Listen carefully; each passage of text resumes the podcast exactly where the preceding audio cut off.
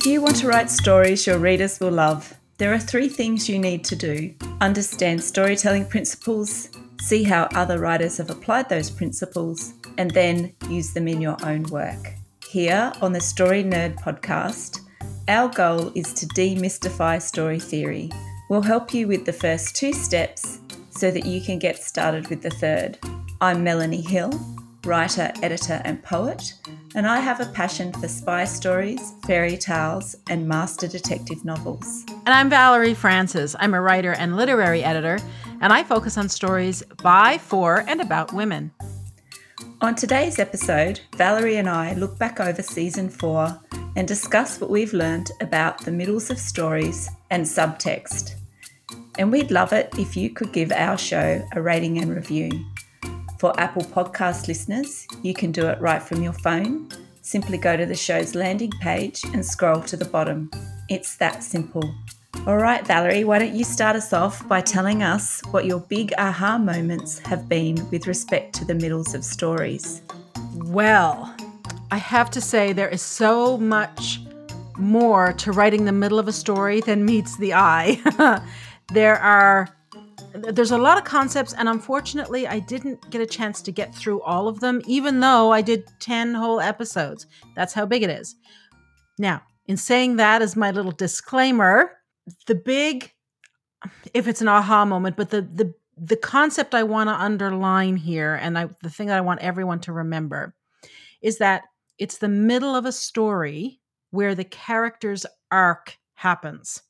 So in Act One, we see the character in the quote unquote before state. In Act Three, the last act, that's when we see the character in the after state. Act Two, then, is when the change happens. So the main character enters Act Two as her before state self, right? And by the end, because of the journey she's gone through in Act Two, she's ready to change. And this is why Act Two of a story is at least 50% of the whole story. Because for the change in the character to happen in a way that is believable and that the audience is going to buy, it has to happen incrementally. Because I think back to uh, Groundhog Day where the change happened very quickly at the end and it was a bit hard to believe but because of the type of story it is mostly a comedy you kind of just went with it. Really what we need though is to have enough room enough enough storytelling space to show that change happening bit by bit. So when the character gets to that big moment at the end of act 2 when there they hit this all is lost moment or dark night of the soul which means they are as far away from their object of desire as they can possibly get. And they realize the only way they're going to get what they want is to change that aha moment for them that light bulb going on for them that epiphany makes sense. And we buy it because we have seen it happen bit by bit. So that's the to me when you're thinking about crafting the middle of your story that's the real nugget of information that we've got to cling to. I mean obviously yes there are exceptions. We saw that with four weddings and a funeral. But you've really got to know what you're doing there. And even then melanie, melanie and i disagreed uh, as to whether or not uh, richard curtis really did pull it off. And you know if, if richard curtis is having trouble with it you know we mere mortals um, are really going to struggle. Anyway, Melanie, I think that's everything. Uh, what about you? Yeah, well, I I agree, and I with exactly everything that you've said there. And I thought the strongest middles that we saw this season were the ones that remained focused on their controlling idea or the premise of their story. Um, the other aspect of craft that stood out to me this season was uh, especially for successful stories was to provide that bridge like you mentioned between the before and after state. And you could really see that with some of the movies that we that you picked this season. However i thought the best examples to learn from were actually the ones where it didn't quite work. And while there haven't been uh, train wrecks this season I think Coraline, Storm Boy, and La La Land have been um, the best examples of where we see disconnects in the middles. Now, in Coraline, the middle didn't work for me because the story swapped genres and it was like watching two different stories that were glued in the middle somehow, but had the same characters in it. You know, the premise established in the book Coraline is rock solid and should have been the North Light for the visual storytellers um, when they were writing their story, in my opinion. The first half of the movie did not stick to the conventions of a horror story. In fact, sequences three and four were delightful and pretty. And by the time we arrived at sequence five and six, where the true horror of Other Mother is revealed, we were discombobulated because the story turned into something different. Now, Stormboy's middle for me suffered from a few things, including dueling storylines between old Michael and Michael as he was known when he was young, Stormboy. It also missed opportunities to create conflict in the Stormboy storyline. Now, La La Land was the most disappointing movie for me from a middles perspective. You know, the movie was saturated in subtext, motifs, resonance, color, fantasy, you know, the whole shebang. But it suffered from a lack of storytelling or strong storytelling in the middle. So, the biggest aha moment for me this season wasn't from our topics of study. it really came when we were watching La La Land. And it was when you asked me if we were watching the same movie. Um, and then I realized that uh, when you and I are focused on very different aspects of storytelling, so you were looking at a structural aspect, and I was looking at a very specific content aspect of the story, that we saw different things. And that was a light bulb moment for me this season. So I think it's worth remembering that when you're editing your own work, there is power in focusing on a specific aspect of your story to get that right. And then you also need to use multiple lenses. But, and this is important, the most enjoyable stories are those where all the different elements of craft are aligned and support the genre or the story premise. And this became obvious to me during your study of middles this season. All right, Valerie. So, do you have your summary of best advice for authors? Yeah, it's really easy this season. Do yourself a favor and make sure that the second act of your story is at least 50%.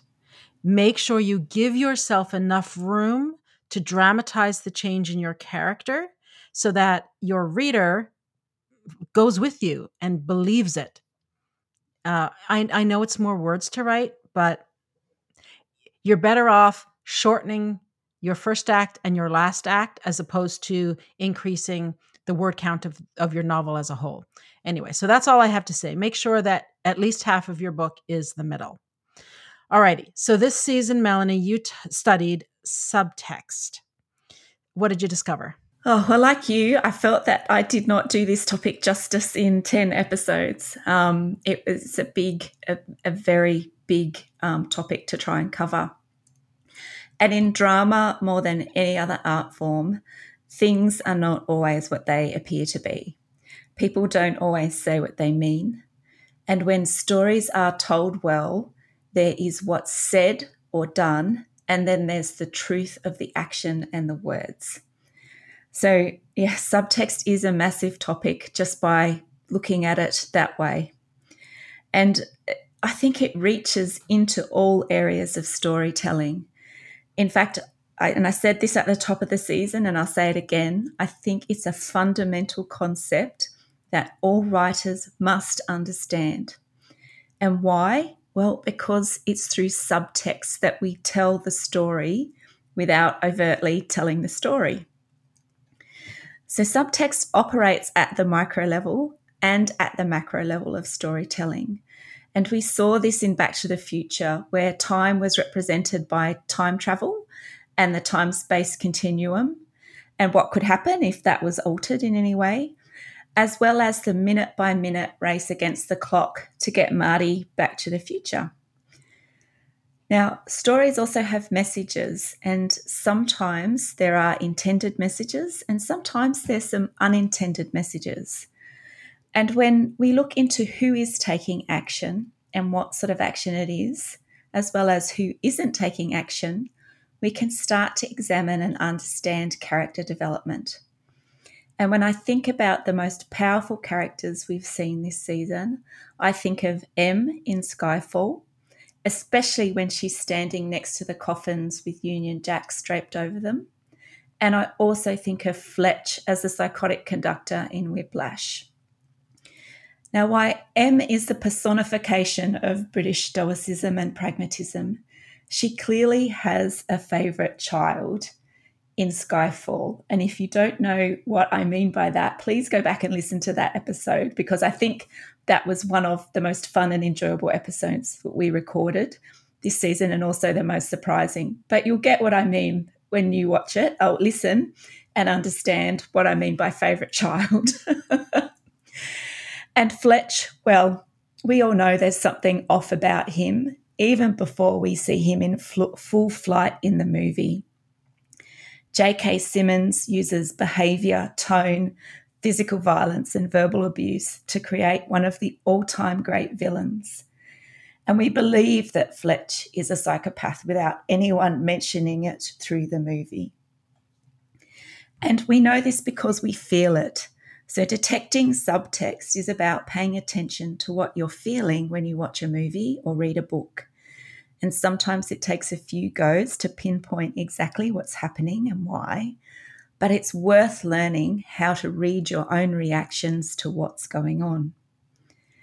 Now, Groundhog Day was interesting for me this season. I didn't expect much from this movie, but by paying attention to Phil's actions and the changes in his actions, I was able to pick up on the way the writers showed the change in him and the Kubler Ross five stages of grief provided a framework to demonstrate what happens when someone is forced to change. So, if you're stuck or looking for a way to convey the internal change via external action, then Kubler Ross is a great concept to guide your character's actions. Finally, visual mediums like movies can present audiences with so many layers of subtext. And we've seen this in all the movies we've studied this season. And the standouts, because they were unexpected, were Skyfall, Back to the Future, and Groundhog Day. Now, our job as writers is to use words to layer our stories. And I'm going to go through some of the ways to think about this shortly. So, Valerie, how did you find the focus on subtext this season? I found this fascinating this season the very first thing that caught my attention was when you showed us that subtext is more than just text, that it includes the sounds, the images, the colors, and all that kind of stuff. I'll be honest, until that moment, I'd only considered subtext as relating to the meaning beneath the text or the dialogue. So, what you've done this season is really pique my curiosity. Because of the nature of the podcast, we do movies because we can reasonably manage a movie a week and listeners can reasonably watch a movie a week and follow along with us. If we were doing novels, to really do a full analysis, a proper analysis of a novel, it's like a full time job for about three months. And I'm not exaggerating. It's huge amounts of work. Even if Melanie and I could do it every week, listeners to the show could not. everyone would stop listening to the show. so now, having listened to you talk about subtext in movies, I am really curious to apply everything that you've talked about to prose. Following from that, the other thing that stood out for me this season is when you said you talked about subtext as um, a setup now, this is also very rich territory to explore. And again, I want to go to novels now and have a look and see how or if novelists are using subtext this way. I honestly don't know the answer, but I'm curious to explore it. So, for example, in our Home Alone episode, you talked about uh, when the camera, I think it was at the very beginning of the movie, when it was panning the McAllisters' basement and all the things that we saw there and everything that that was setting up. Well, a camera pan is not something a novelist can do. we have to very specifically draw a reader's attention to an item or a, an action or a person. And if we do that, there's got to be a reason, right? This is what this whole Chekhov's gun concept is about. So if we say there's a gun on the mantelpiece, and if we describe that to the reader, then that gun has got to go off at some point in the story. So really interesting. It's a like you said, it's a very rich, fertile ground. I don't know how it will apply to prose, but I'm really looking forward to finding out. So, Melanie, in all of your work that you've done this season, what's the one nugget of advice that you want to leave listeners with? Well, I think, um, well, there's heaps, but I think, um, you know, subtext is created through the associations readers give to the words that create images, tap into emotions, and also meaning. So, writers point the way, like you said, and they suggest and they imply what the story is really about. Now, think about how you use the following in your stories so that you can see how you've embedded or not, or not embedded subtext into what you're writing. And now think about settings, weathers and weather and seasons, the age of your characters, how your characters interact with family members by comparison to friends. What's your character's educational background? What are their skills, their talents, their abilities? You know, or what can't they do? What about the wealth of their character, the characters? What's their religion or lack of religion? How do they gesture? What do they repeat, you know, over and over again? Think about those actions in relation to the genre. You know, when does the shadow come out in all of your characters and when does it not? How strong is it and how disproportionate is it? Think about denials, attitudes, and cover ups, and also euphemisms when people don't say exactly what they mean, although the meaning is apparently clear. So, audiences get a whole lot more information about what's really going on when they read the information and the details listed above. Dialogue alone will not provide your readers with everything they need to know. And if there's just one point that I want you to take away, it's subtext works best when it supports the story idea and the premise. Now, this season, the best examples were in Skyfall, where the images and references about maternal relationships age, retirement, and death were consistent through the movie. And in Back to the Future, where time was represented on a micro and macro level at every in every scene of the story. Right, that wraps up my exploration this season of subtext. I really love that list you gave us. I'm going to make a note of that and have that with me as I'm reading. Good job. Great. I'll send you. Actually, I'll send it to you. Yay. Yay. I'll okay. send it to you. Ooh, that would make a great social media post. Keep an eye to my Instagram. All right. Um, okay, so this is the end of season four, if you can believe it or not. We're we're at the end of another season. So next week we start season five. So Melanie, lay it on me. What are you going to study next season? Right. So season five, I'm going to study resonance. And resonance, as you will find out, is incredibly important because what we're going to be talking about is how stories, how through time, we have grown to expect certain things from stories. And as an author, you need to tap into the things your readers want to read about and the feelings they want to feel in order to enjoy the stories that you're writing. So it's again another big topic, but one that's not talked about enough. And I'm super excited about studying it in season five. What are you going to do, Val? Melanie, I have so many questions for you about resonance. you just, you have no idea. So hold on your hat. Gird my loins. exactly. All right. So next season, I'm going to be studying something called plot structure. Now, I know that does not sound very sexy because chances are you don't even know what I'm talking about. That is not a failing in you, believe me. Very few people talk about plot structure. It's just not in the theory books. Basically, what it is, is the shape of a story. Now, I get a lot of questions from writers who are asking about the structure of their plot, but they don't realize that that's what they're asking about, or they don't realize that the problem they're having is actually a problem with plot structure. So, I'm hoping this is going to be a really useful season for everyone, and uh, you tune in. You never know. All right, that wraps it up for this week. Join us again next week when we start season five and we discuss Men in Black. To support the show, please leave us a rating and review and tell your writer friends about us.